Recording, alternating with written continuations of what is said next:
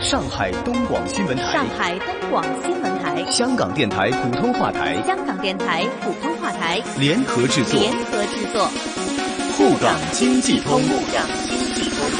上海、香港、长三角城市群、粤港澳大湾区，以及关注沪港经济发展的海内外听众朋友，欢迎您在每周同一时间收听由上海东广新闻台、长三角之声、香港电台普通话台联合制作的沪港经济通。大家好，我是上海东广新闻台、长三角之声的主持人高松。大家好，我是香港电台普通话台的主持人刘明正，很高兴能够在节目当中为大家分享最新的香港及粤港澳大湾区城市群的资讯，并且与大家一起关注上海大都市圈以及长三角城市群的发展现状。让我们马上把时间交给高松，介绍本周上海方面的经济焦点。好的，谢谢明正。我们来关注本周上海方面。国务院新闻办公室举行省区市系列新闻发布会，二号聚焦全面提升上海城市能级和核心竞争力。发布会上，上海市委副书记、上海市人民政府市长应勇表示，新中国成立七十年来，特别是改革开放四十年来，上海发生了翻天覆地的变化，探索走出了一条具有中国特色、时代特征、上海特点的超大城市发展新路，已成为中国改革开放的重要窗口和发展成就的生动缩影。应勇指出，七十年来，上海的 GDP 从三十多亿跃升到了三万两千七百多亿，人均 GDP 从八十美元到超过两万美元，以不到全国千分之一的土地面积，贡献了全国近十分之一的税收总收入，已成为中国最大的经济中心城市。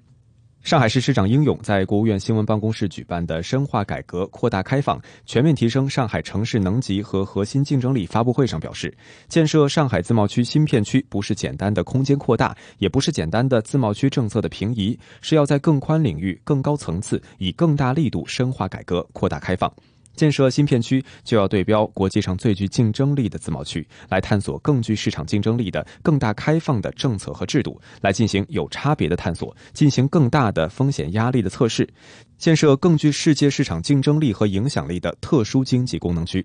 按照特殊经济功能区的定位，新片区要在探索实施投资与贸易便利化的同时，更加聚焦投资与贸易的自由化，进行更加开放的政策与制度的创新与突破，着重考虑在投资经营便利、货物的自由进出、资金的便利流动、运输的高度开放、人员的自由就业、信息的快捷便利等方面来探索创新突破，同时还要对标国际上通行的规则，来探索更具竞争力的相关税制安排。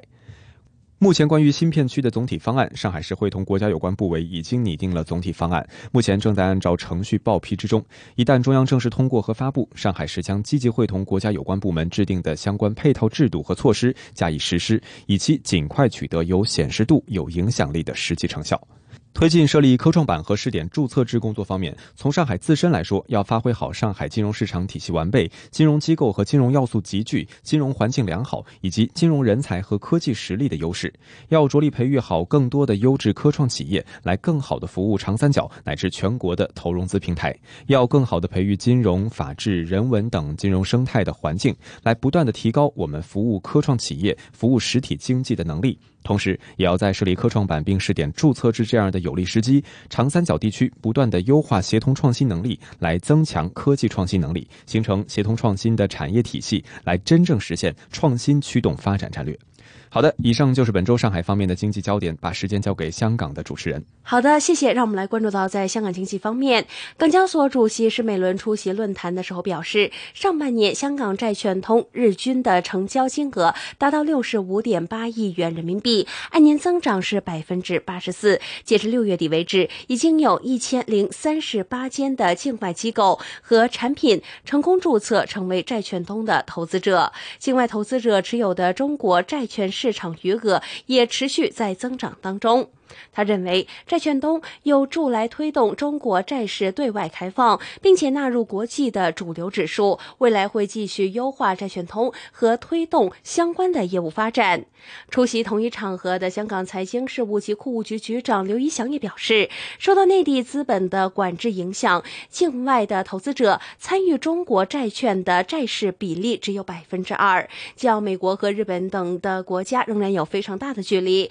相信当中有较大。大的对外开放空间。债券通也有助国际之间私人资金进入到中国债市市场。刘玉祥也表示，自金融海啸之后，海外的投资者逐渐由主动投资转向以交易所基金为主的被动投资。相信随着沪伦通和中日 ETF 通开通之后，未来中国会和更加多的地方互联互通，香港会把握自身的优势和大湾区的机遇来进行进一步的发展。另外，我们也看到，金管局外事部助理总裁李永成也指出，债券通是两地金融市场互联互通的一大突破，让境外投资者首次可以透过境外市场投资内地龙大的债券市场。他指出，随着债券通不断的完善，再加上国际主要的金融市场指数相续纳入了内地股票或者增加它的权重，国家持续推进市场对外开放以及人民币国际化的工作，相信。境外配置人民币资产的需求会持续增长。香港作为资金进出入内地的主要门户，必须要不断优化和扩展各项互联互通的措施，也需要增强香港金融平台的竞争力。好的，那么以上就是本周香港方面的经济焦点。再把时间交给上海方面，来关注到上海大都市圈和长三角城市群发展的最新话题。沪港经济通，沪港经济通。好的，谢谢。在推进长三角一体化发展的过程中，上海将如何发挥龙头带动作用？上海市市长应勇在国务院新闻办公室举办的“深化改革、扩大开放、全面提升上海城市能级和核心竞争力”发布会上表示，上海将紧扣一体化、高质量这两大关键词，紧抓三个重点区域建设。第一个是长三角生态绿色一体化发展示范区，第二个是上海自贸试验区新片区，第三个是虹桥商务区，打造虹桥国际开放枢纽，打造国际化的中央。商务区和国际贸易中心的新平台。七月一号，歌飞送巧克力上海有限公司总经理莫雪峰在浙江省嘉善县行政审批中心市场监管窗口领取了首张经营场所冠以“长三角生态绿色一体化发展示范区”字样的营业执照和食品经营许可证。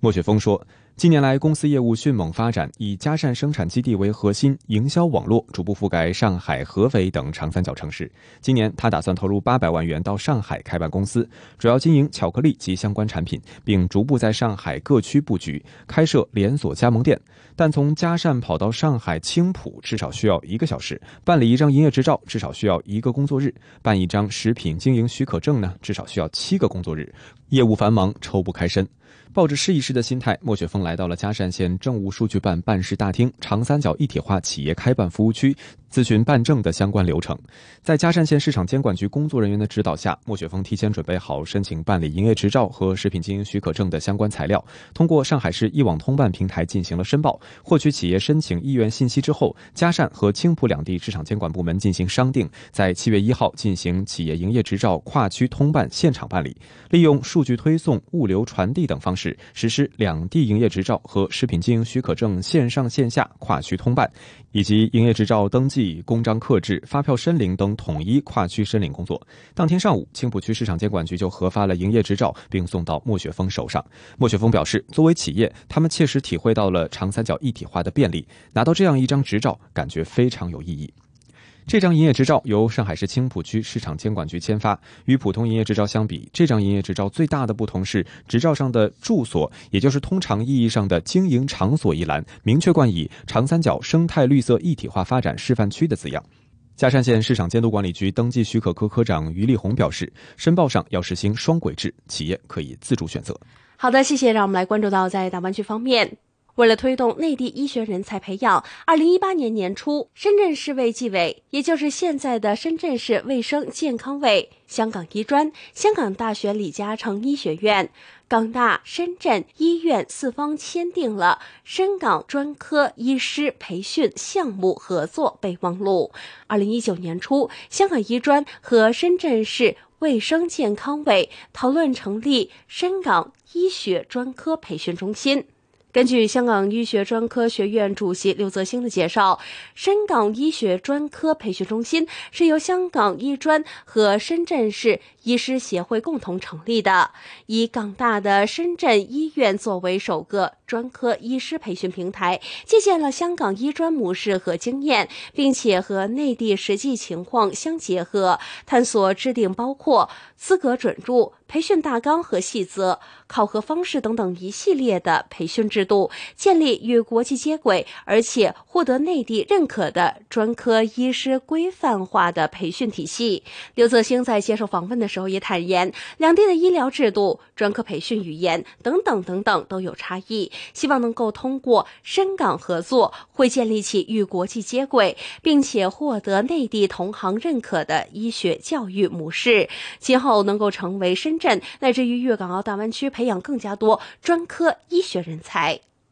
今后能够为深圳。乃至粤港澳大湾区培养更加多的专科医学人才。香港医疗水平受到国际的认可，和它的完善的医师培训制度分不开。香港大学李嘉诚医学院院长梁卓伟就表示，希望能够通过香港在过去二十六年专科医生培训制度的实践，为内地医生培训提供经验。香港的医生培训制度之前也走过不少的弯路，碰了不少的钉子。他们说，最大的作用就是为国家。的医生培训提供了经验，不要重复香港过去走过的弯路。好的，那么以上就是有关于粤港澳大湾区城市群发展的最新分享。我是香港电台普通话台的刘明正，再次请出上海东广新闻台的主持人。谢谢明正，也谢谢大家。每周同一时间，在香港电台普通话台易线金融网节目和上海东广新闻台长三角之声中国城市群栏目共同关注沪港两地经济交流。